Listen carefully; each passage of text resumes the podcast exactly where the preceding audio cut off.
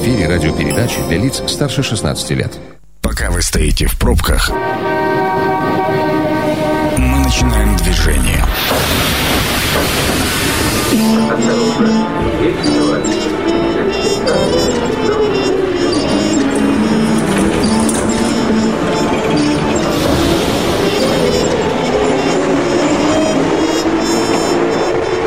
Метро. Главные темы Красноярска. Добрый вечер. Это программа «Метро». В студии Сергей Васильев. Собственно, давайте будем разбираться с сегодняшней темой. Тема у нас, э, с одной стороны, вроде как простая, с другой стороны, совсем непростая. А, дело в том, что вот э, буквально на днях появилась информация о том, что российские банки продали коллекторам долги на 45 миллиардов рублей. Это, значит, э, период берется с апреля по июль 2020 года, и вот эта цифра превышает на 60% результаты аналогичного периода прошлого года. А, чем это грозит а, людям, а, которые попали, скажем так, под э, мягкие крылья коллекторов, назовем их пока ласково? Будем разбираться сегодня вместе с моим гостем Владимир Ермолаев, юрист, как раз одна из специализаций. Это, насколько я понимаю, Владимир, добрый вечер, во-первых. Здравствуйте. А во-вторых, насколько я понимаю, как раз вы специализируетесь на, вот, э, на коллекторских вот этих делах. Да, все верно. А давайте, наверное, начнем по порядку. Во-первых, мне бы хотелось э, понять и разобраться. Э, у нас как-то как так получилось, что слово коллектор, оно ругательное, это вот как раньше бабайкой пугали, а теперь пугают коллекторами.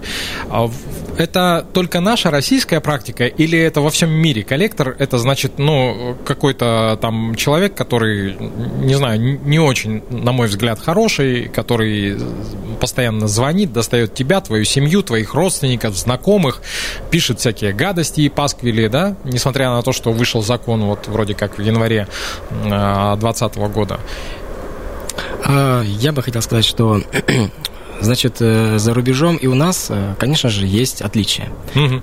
Не будем прибегать к практике за рубежом, потому что у них система это давно налажена, скажем так. А что касается у нас, э, в первую очередь, это отношение к самому коллектору. То есть коллектор на сегодняшний день пытается, как сказали, отбелиться стать более конструктивно вести диалог с, со своими там должниками, да, непосредственно с клиентами в будущем. Соответственно, коллекторы до сих пор, конечно, остаются в тени те, которые занимаются не совсем в правом поле. То есть это причина и проблема, она существует по сей день. Э, можно даже проанализировать. То есть есть определенные юридические компании, которые оказывают как и юридические услуги, так и коллекторские агентства. Соответственно, в реестре никаком они не состоят, то есть они могут пренебрегать третьим лицам да, для помощи каких-то там дел, они могут оказывать услуги там, по сопровождению сделкам, там, к примеру, по уступкам прав требования, либо, скажем так, заниматься конкретно задолженностью. Вот как эти организации будут заниматься задолженностью э, по отношению к нашим гражданам, да, ну, это только известно самим гражданам, которые которые они с ними столкнулись. Да, действительно, на практике есть проблема, когда э, сами граждане-должники обращаются за помощью, обращаются за содействием к службе судебных приставов, потому как э, со стороны таких организаций поступают определенные неправомерные действия. Вот. Э, законодатель, конечно, попытался урегулировать э, определенные действия со стороны таких организаций, э, сделал ряд, э, скажем так, действий, которые они могут себе позволить, скажем так, да, выполнять, mm-hmm. и ряд, которые запрещают. Ну, к примеру, там общение с должником в определенное время, там звонки, встречи и тому подобное. Законодатель четко разграничил, а, сколько, э, в какое время и в течение которого времени можно, скажем так, эм, Э, проводить общение с определенным должником. Ну, вот а, а, об этом мы поговорим чуточку позже, но а, я бы хотел сделать такое уточнение, наверное, в первую очередь для радиослушателей. В конце августа Владимир Путин встречался с главой службы судебных приставов Российской Федерации Дмитрием Маристовым и, собственно говоря, поручил ему взять под контроль деятельность коллекторских организаций. Дмитрий сказал, что все будет сделано. Причем на сегодняшний день а, у нас в стране а, фигурирует порядка 1600 а, микрофинансовых организаций, это без учета э, филиальных, там, структурных подразделений, которые занимаются взысканием задолженностей. И далеко, э, вообще далеко не все вот из, из э, вот этих 1600 внесены как раз в реестр, что должно быть по законодательству, по новому закону от 1 января 2020 года, насколько я понимаю. Вот. Это часть истории. В то же время я хотел бы, знаете, вот о чем спросить законодатель уже не первый шаг делает к тому, чтобы как-то урегулировать деятельность э, вот этих самых коллекторов, да, потому что, по сути, до 2016 года там деятельность их была, ну, не регламентирована от слова совсем, насколько я помню эту историю. Совсем. Да, потом в 2016 году вроде как ФЗ появился, а сейчас вот еще одно дополнение. А вы, отслеживая дела, вы как-то заметили, что а, коллекторские организации а, пытаются встроиться в эту систему, пытаются ну, причесаться, стать белыми и пушистыми? А, белыми пушистыми, да. Наверняка есть ряд организаций, которые занимаются согласно законодательству. Но не будем забывать, что не все из тех перечисленных там количество организаций, они вступили в определенный реестр быть профессиональным, скажем, коллектором. А, значит, здесь э, что можно сказать? Есть э, тенденция, что стало лучше. Да, действительно лучше. Законодатель, в свою очередь, э, постарался и делает к этому какие-то всевозможные шаги, дабы урегулировать эти вопросы. Но, конечно, как и у медали, есть две стороны. Кто-то скажем так, э, пользуется законодательной базой и старается сделать это все правильно, кто-то, соответственно, нет. Здесь э, либо коммерческий вопрос, то есть дабы не подавать никакие документы, не регистрировать, не быть ответственным таким, как можно быть ответственным, а заниматься просто теневой деятельностью по взысканию с должности. Ну вот смотрите, более того, история заключается в том, что при подготовке к программе э, мы планировали, что вместе с вами здесь будет как раз представитель коллекторского агентства, а продюсер наш сбила ноги, что говорит говорится, в, в поиске э, тех самых белых коллекторских агентств, и выясняется, что в Красноярске-то их больше не стало. То есть их стало больше в принципе, но вот именно таких вот официальных, которые работают э, с, по букве закона, их не стало больше. И главный вопрос, значит ли это, что вот э, те самые 45 миллиардов, а пойдут и люди, которые должны вот эти 45 миллиардов, пойдут под, под пресс. Вы знаете, я могу лишь только сказать э, свою позицию к тому, что произошло по части э, уступки прав требований со стороны банков. Э, да, действительно, в мире была проблема с пандемией, то есть очень огромное количество граждан, скажем так, потеряли свою устойчивость финансовую. Соответственно, банки тоже не могут себе позволить показывать ЦБ, регулятору нашему, о том, что все плохо, соответственно, они должны свой, э, скажем так, депозит э, по задолженности непросроченной, невыплаченной уменьшить. Они пренебрегают непосредственно таким действием. Вот. Конечно, которые были сделки совершены на сумму 45 миллиардов рублей, я думаю, там большая часть доли, она пойдет к тем коллекторским агентствам, которые ушла в законодательную базу. Но есть моменты, которые по сей день, э, возможно, продаются, невозможно, я знаю, продаются банками определенные пакеты, э, где любой гражданин может, собственно, приобрести. Так, вопрос возникает, если он приобретает, как этот будет гражданин действовать по отношению к должнику. То есть этот законодатель вроде бы и, и предусмотрен законодательством, но с другой стороны, э, получая непосредственно пакет документов, э, имеющийся задолженности, э, новый собственник по договору цессии может сделать замену стороны в суде и быть просто ну, первоочередным взыскателем по данному исполнительному производству в одном лице. Ну, то есть, по сути, вы и я при наличии определенных средств, да, мы совершенно спокойно можем выкупить у банка вот эту базу там должников вместе с долгами, да, а потом ходить, выколачивать и накручивать свой собственный процент. Все верно, все верно. То есть процент будет либо по договору, либо уже при личной встрече. То есть, опять же, мы говорим про теневую да, политику э, работы, либо про официальную. Ну, в общем, да, такая неплохой стартап получается. Э, уважаемые радиослушатели, 219 11 10, мы работаем в прямом эфире. Э, и вот два вопроса. Во-первых, если вдруг нас сейчас слушают сотрудники коллекторских агентств, неважно, серых, белых, позвоните, нам вообще интересно узнать, э, стала ли ваша служба проще, сложнее, что вы думаете по поводу 45 миллиардов, сколько вам обломится. Вот. А э, кроме всего прочего, хотелось бы э, узнать у слушателей, которые не относятся к коллекторам, доводилось ли вам общаться с коллекторами, но в дипломатической форме? Потому что я так понимаю, что вне дипломатической так или иначе многие из нас встречались, пересекались, потому что кто-то там является заемщиком, кто-то является поручителем и так далее, а, а товарищи коллекторы, э, которые вот как раз серые, мы о них сейчас говорим, они не брезгуют, в общем-то, ничем. 219 11 10. Еще раз напомню, звоните, рассказывайте. А, значит, э, Владимир, вопрос у меня к вам. А, вы говорите, что ну, банк совершенно спокойно продает, то есть, по сути, у банка, как у физического органа, есть, а, есть такое право перепродавать, ну, для того, чтобы, скажем так, очистить свой баланс от негатива. Да, верно. То есть банк э, может предложить определенный пакет должников, э, в котором будут прописаны, то есть, да, идентификационные данные будут скрыты непосредственно, э, просмотреть данных должников тоже, возможно, не представляет возможным, хотя, с другой стороны, если, скажем так, заинтересованное лицо будет интересоваться, я думаю, предоставит, потому что он будет потенциальным покупателем, дабы приобрести этот пакет должников.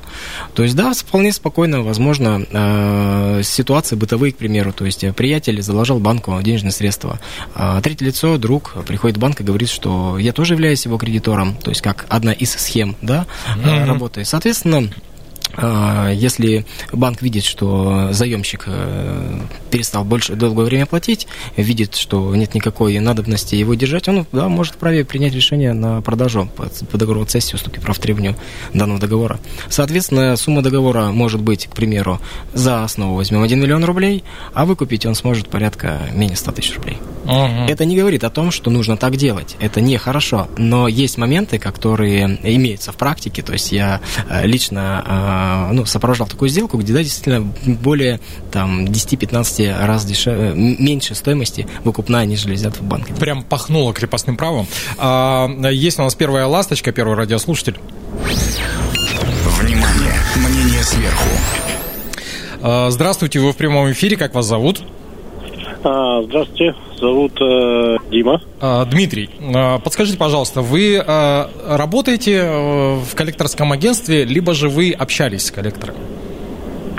Общался с коллекторами, и вот до сих пор как-то приходится нет-нет общаться раз где-то, наверное, периодически продолжают названивать, э, требовать деньги, хотя уже все выплатил. А, ну то есть у вас-то как раз не, не, не положительный опыт, не вот э, дипломатический подход. Как вы вообще себя вели? Ну, и вы, и они. А, а вот смотрите, вот знаете, какая ситуация сложилась? а, задолжал банку деньги, была сложная жизненная ситуация, задолжал деньги, банк обратился в суд, суд присудил э, где-то 280 там, с копейками тысяч. Uh-huh. А, я на протяжении там, пяти лет э, ни копейки не платил, не было возможности. А потом решил решить этот вопрос. А, а, позвонил в банк. Банк говорит, как бы, ну, уважаемый, к вам вообще вопросов никаких не имеем и общаться с вами не хотим, мы ваш долг продали. Uh-huh. Я говорю, окей, кому продали? Они дали данные, кому продали. Я позвонил, а, люди мне вместо 280 уже объявили там 800 а, с чем-то. Я говорю, окей, до свидания. Позвонил судебным приставам, они говорят, все деньги нам, вот эти 280, мы все решим. В итоге я отнес деньги судебным приставам. Судебные приставы перевели на счет банка. Банк их обратно не вернул приставам. Uh-huh деньги взяли, с меня сняли все взыскания, выезды за границу и так далее и тому подобное, все аресты. А, и сейчас на протяжении, вот уже это было 4 года назад, все произошло, и на протяжении этих четырех лет а, раз в два-три месяца стабильно мне названивают коллектора и требуют еще там 280, то 180 какие-то деньги. Угу. А... И я просто устал с ними общаться. Дмитрий, а ну, вопрос такой нескромный. Вы пытались выяснить, что это за агентство? Пытались посмотреть, есть ли они в реестре? А смотрите, какая ситуация. Они сейчас а, даже не представляются каким-то агентством, они представляются банком. А, вот так. Тем банком, которому я был должен денег. Я говорю, да какие вопросы-то ко мне? Я же отдал там все до копеечки. было постановление суда, я отдал вам все до копеечки, что еще от меня нужно? Ну, дайте еще там 280. Я говорю, ничего я вам не дам. А не пытались ли вы э, записать разговор на диктофон и обратиться в э, органы соответствующие? Ну, мне просто интересно ну, ваша схема действий. Просто, просто не, не угадаешь, кто и когда позвонил. Номера все время разные. А телефон, телефон не записывает, да, насколько я понимаю?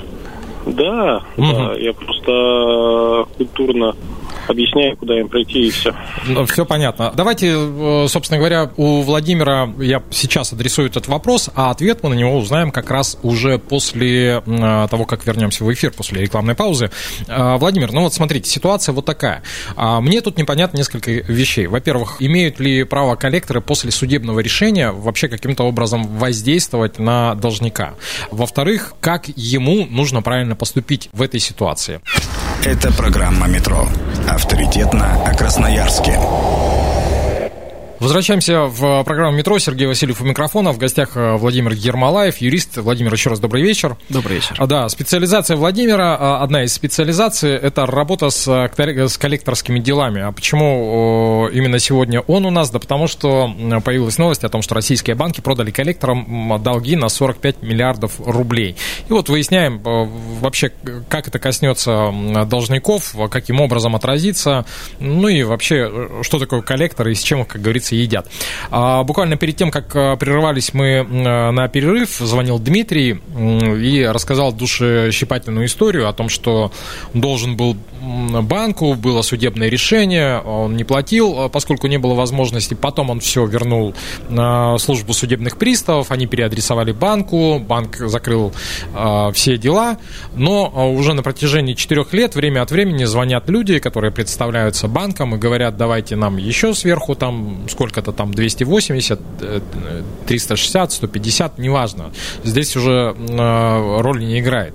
И э, задавал я э, нашему сегодняшнему эксперту два вопроса.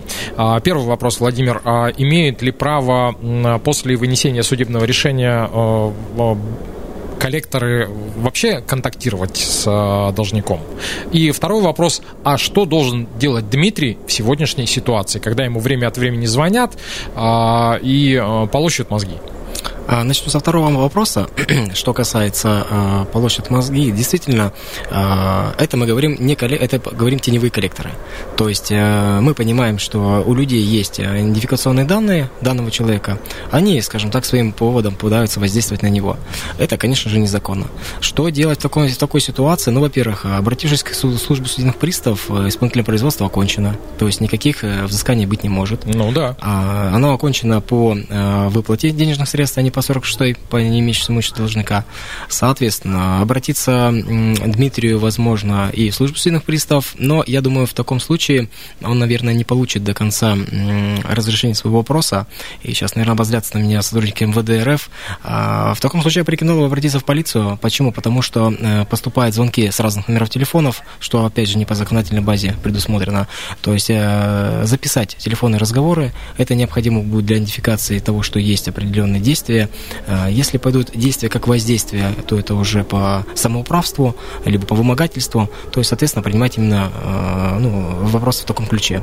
Что же касается э, после судебного решения воздействовать, то есть после решения суда занимается исполнением решения суда служба судебных приставов. То есть, по большому счету, если нет информации у коллекторского агентства теневых либо обычных, они, конечно, могут позвонить, поинтересоваться. Но отследив информацию через суд, через сайт службы судебных приставов, они могут получить достоверную информацию, что да, действительно занимается пристав. Соответственно, э, на практике э, все э, коллекторские агентства так и воздействуют. Почему? Вопрос очень прост. Большое количество загрузки у самих служб судебных приставов, соответственно, не успевают. Поэтому пренебрегают таким вот уловкам. Еще один телефонный звонок в нашей программе 219 11 10, напомню, на всякий случай. Добрый вечер, как вас зовут? Вы в прямом Здравствуйте, эфире. Евгений меня зовут. Евгений, я так понял, что есть у вас э, наболевший вопрос э, к Владимиру. Да, да, да, да, есть. Вот э, вы, Владимир, обмолвились по поводу закрыт ну, в службе судебных приставов дело закрыто за 46-й статьей. Что, что это за статья, какие у нее могут быть последствия? вообще, то есть, ну, списывается ли долг или нет? У меня вот такой вопрос. Угу, спасибо большое. Вопрос понятен. Долг не списывается. То есть э, исполнительный лист, который был э, предъявлен службе судебных приставов, он возвращается должнику, э, взыскателю, извиняюсь, взыскателю. Соответственно, взыскатель может повторно э, предъявить данный исполнительный лист. 46 статья, у нее несколько есть подпунктов. То есть обычно пристав по какой по какому принципу оканчивается исполнительное производство. А, первое, значит, делаются запросы э, на нахождение имущества, а, счетов в банке и тому подобное. Если нет у должника, скажем так, регистрационной прописки, которая мог бы прийти пристав и осмотреть имущество, либо еще что-то, простым языком пристав не нашел этого человека, не нашел должника. Угу. Взыскатель, в свою очередь, пытается тоже всячески помочь, но нет никаких у него данных. То есть, по большому счету, какое-то время исполнительное производство находится в рамках э, э, исполнения решения суда, пристав ничего с этим не может сделать, он оканчивает его по 46 статье. Соответственно, никакой задолженности не списывается, это на время э, прекращается исполнительные действия в отношении самого должника. Ну, то есть, по сути, говоря на жаргонном языке наших господ полицейских, это глухарь. Ну, да? то есть это э, дело, которое есть, но оно не раскрыто. Но, э, опять же, насколько я понимаю, как только э, должник где-то проявляется, да, а он так или иначе где-то проявляется, какие-то там средства где-то начинают фигурировать, э, тут же вот этот э, механизм э, возобновляет свое действие. Правильно я понимаю? Э, не совсем. Как только э, взыскатель повторно направит исполнительный лист в службу приставов, только тогда а, ну то есть добрые люди могут э, сообщить взыскателю о том, что вот да. человечек, человечек ваш появился, поэтому... Видели в магазине. Да, видели в магазине, да причем не просто в магазине, а покупал себе Porsche Panamera, вот, поэтому есть возможность э, взять свои денежки. А, э, знаете, о чем хотел спросить, Владимир? У нас же с сентября месяца появилась такая история, которая называется упрощенная система а, банкротства физлиц да, и теперь там в диапазоне, э, если раньше там свыше 500 тысяч, да, то теперь до 500 тысяч наверняка сталкивались. Вот как вы э, думаете, как специалист, это каким-то образом отразится вот на этих э, там 45 условных миллиардах?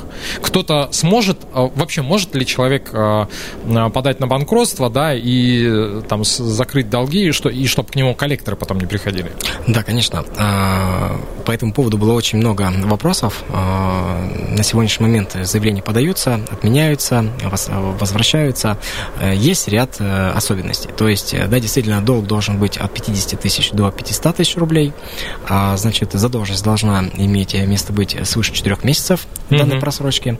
И, соответственно, как раз предыдущий звонок был по окончанию 46 статьи. То есть, если нет имущества должника, исполнительное производство окончено, в таком случае, да, возможно принять данное заявление без обращения в арбитражный суд, это было ранее. Соответственно, если же э, МФЦ не принимает данное э, заявление от гражданина, э, видит э, ряд, к примеру, э, пунктов невыполненных для подачи данного заявления, то э, гражданин может подать апелляцию в сам арбитражный суд для восстановления своих прав. Есть у нас звонок на линии. Добрый вечер, вы в прямом эфире. Как вас зовут? Вечер добрый, Алексей. Алексей, вы у нас э, радиослушатель просто или же человек, который э, работает в коллекторском агентстве? Нет, наоборот. Замученный ими. Замученный? А э, чем же они вас замучили? Давайте, вы, вы к нам с мнением или э, похвастаться, пожаловаться, или к, э, у Владимира совета спросить? И то, и другое. Вот и вопрос, и есть личный опыт. Во-первых, э, то есть являюсь работодателем, да, и у меня многие сотрудники берут кредит. И, как правило, э, указывается телефон работодателя, да, они звонят, спрашивают, есть ли такой человек, работает, не работает. Ну, стандартные вопросы банк задает. Ага, о, счастливчик, и это потом... про вас, да, Алексей. Ну ага. да, и потом, да, получается, что, не дай бог, кто-то выходит на просрочку, либо перестает платить, мне начинают звонить. Я спрашиваю, ребята, я говорю, не заемщик, вы имеете право звонить только заемщика. А начинаются вот эти постоянные дозвоны. Mm-hmm. И сколько раз не говоришь, что, ребята, так и так. Я не, я не заемщик, вы имеете право по закону только заемщика. Они говорят, у вас указан как контактный. Говорят, что за статус такой контактный номер? Это же не номер заемщика. Mm-hmm. Во-вторых, купил себе, да, красивый номер купил себе телефон. И оказывается, там тоже человечек набрал миллиона полтора. Угу. Меня оттуда еще долго постоянно. Я говорю, ребята, я купил этот номер законно там 4 года назад. Ничего не знаем, у нас он указан как контактный. Ага, повезло, в общем, Алексей, да? Насколько Вообще, то есть, да. И в итоге, вот, да, это первый вопрос. То есть, имеет ли право а, звонить контактному лицу, и должны ли они прекращать после первого, ну, грубо говоря, если я говорю о том, что я не являюсь заемщиком, нет у меня возможности с ним контактировать заемщиком, и передать информацию тоже нет. Uh-huh. А, имеют ли они право продолжать звонить? Это первое. Uh-huh. А второе, то есть было такое, что коллекторское агентство доставало мне капитально, я зашел на сайт ассоциации коллекторов и написал жалобу на это агентство, потому что ну никак они не хотели внимать моим э, угу. просьбам. Помогло. То есть именно на сайт, ну, на сайт э, коллектор, э, ассоциации коллекторов, или как это там называется, это правильное дело, не помню, как правильно называется, ну, ну, это то... рожка ихняя. Ага, ну то есть вам повезло, что они, э, по всей видимости, были в реестре. Все, спасибо огромное, Алексей. Э, давайте отвечать, Владимир, на вопрос, э, имеет ли право коллектор звонить контактному лицу? А, звонить он может, но не имеет права, потому как он не дал свое согласие на, во-первых, там есть обработка персональных данных, угу. есть и такая определенная политика, как скажем так, пользоваться, звонить и непосредственно контактировать с человеком. А, непосредственно коллекторы должны звонить непосредственно только заемщику. Вот, как мы говорили ранее, в определенные часы, в определенное время и тому подобное. Сам сталкивался с такой ситуацией, да, действительно, номер телефона у меня а, очень давно, и также я пытался воздействовать на тех, кто мне звонит. А, это были, из, расскажу из личного опыта, это были сначала обычные разговоры, а потом были разговоры а, в другом направлении, uh-huh. русле.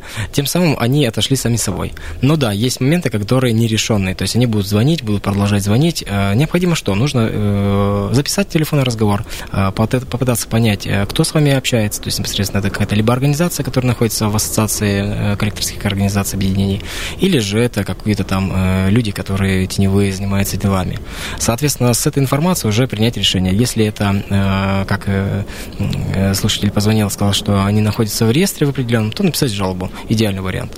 Написать жалобу, написать обращение в непосредственно тот банк, дабы исключить свой номер телефона из базы реестров для обзвона, потому как он не является ни заемщиком, ни созаемщиком, ни поручителем по данному вопросу. Mm-hmm. Ну, а у нас же тут well, Простите, э, попросим радиослушателя подождать. У нас же тут волшебный кейс. Там а, была вторая часть истории про, про купленный э, номер, на котором висели там кредиты какие-то там, сколько-то денег. С, эти, с этой историей-то чего делать?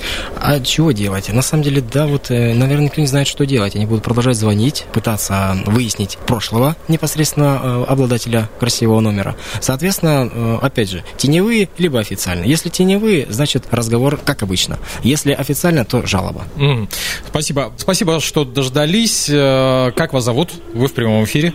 Здравствуйте, Александр зовут. Есть вопрос как раз по работе корректоров. Ага, давайте, Александр. Вот был у меня такой случай, можно сказать, знакомый, но сильно-то я не знал человека. Поработал, э, работал, грубо говоря, в компании один товарищ. Вошел в э, доверие, говорит, слушай, а я вот собираюсь брать кредит, у меня никого знакомых нет, можно я укажу твой контактный номер телефона? Да, конечно, указываю. В итоге никто не позвонил ни с каких банков, ничего такого не было. Этот так называемый друг пропал через некоторое время, перестали с ним общаться, а с банка продолжает звонить. И днем, и ночью московские номера, и там и какие-то автоответчики отвечают. И то, и другое, и третье, и пятое. То есть я не поручитель был. Я так думаю, что просто как он как запасной вариант указал меня как контактное лицо.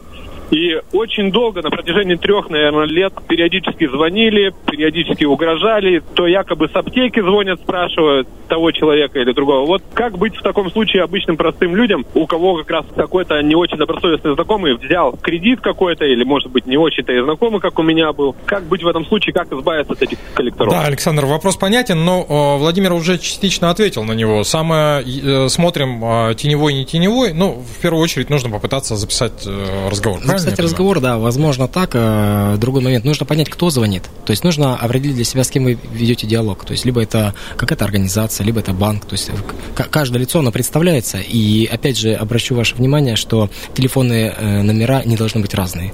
Ну, то есть э, должен быть фиксированный номер, насколько я это все понимаю. Верно. А, знаете, Владимир, у нас осталось времени совсем-совсем чуть-чуть, поэтому я предлагаю э, нам... Тема, она очень обширная, как показывают звонки, тут можно бесконечно долго разбираться с этим вопросом, да и сегодняшнюю тему, собственно говоря, мы еще не закончили, поэтому я предлагаю нам с вами еще как-нибудь встретиться и продолжить разговор а, на тему коллекторов, долгов и чего с этим делать и как с этим жить. А сейчас, перед тем, как мы попрощаемся, я хотел для всех наших радиослушателей огласить э, вот э, пять ну, не самых простых, но тем не менее правил, как нужно вести себя в, в этой ситуации. Во-первых, э, это все говорит начальник главного управления Банка России по Центральному округу Надежда Иванова. Не ждите коллекторов. Если вы понимаете, что появилась задолженность, пытайтесь реструктурировать долг, обратиться в банк, объяснить ситуацию и так далее. Второе. Долг в одни руки, то есть понятно, что банк имеет право продать, условно говоря, ваш долг только одной коллекторской организации.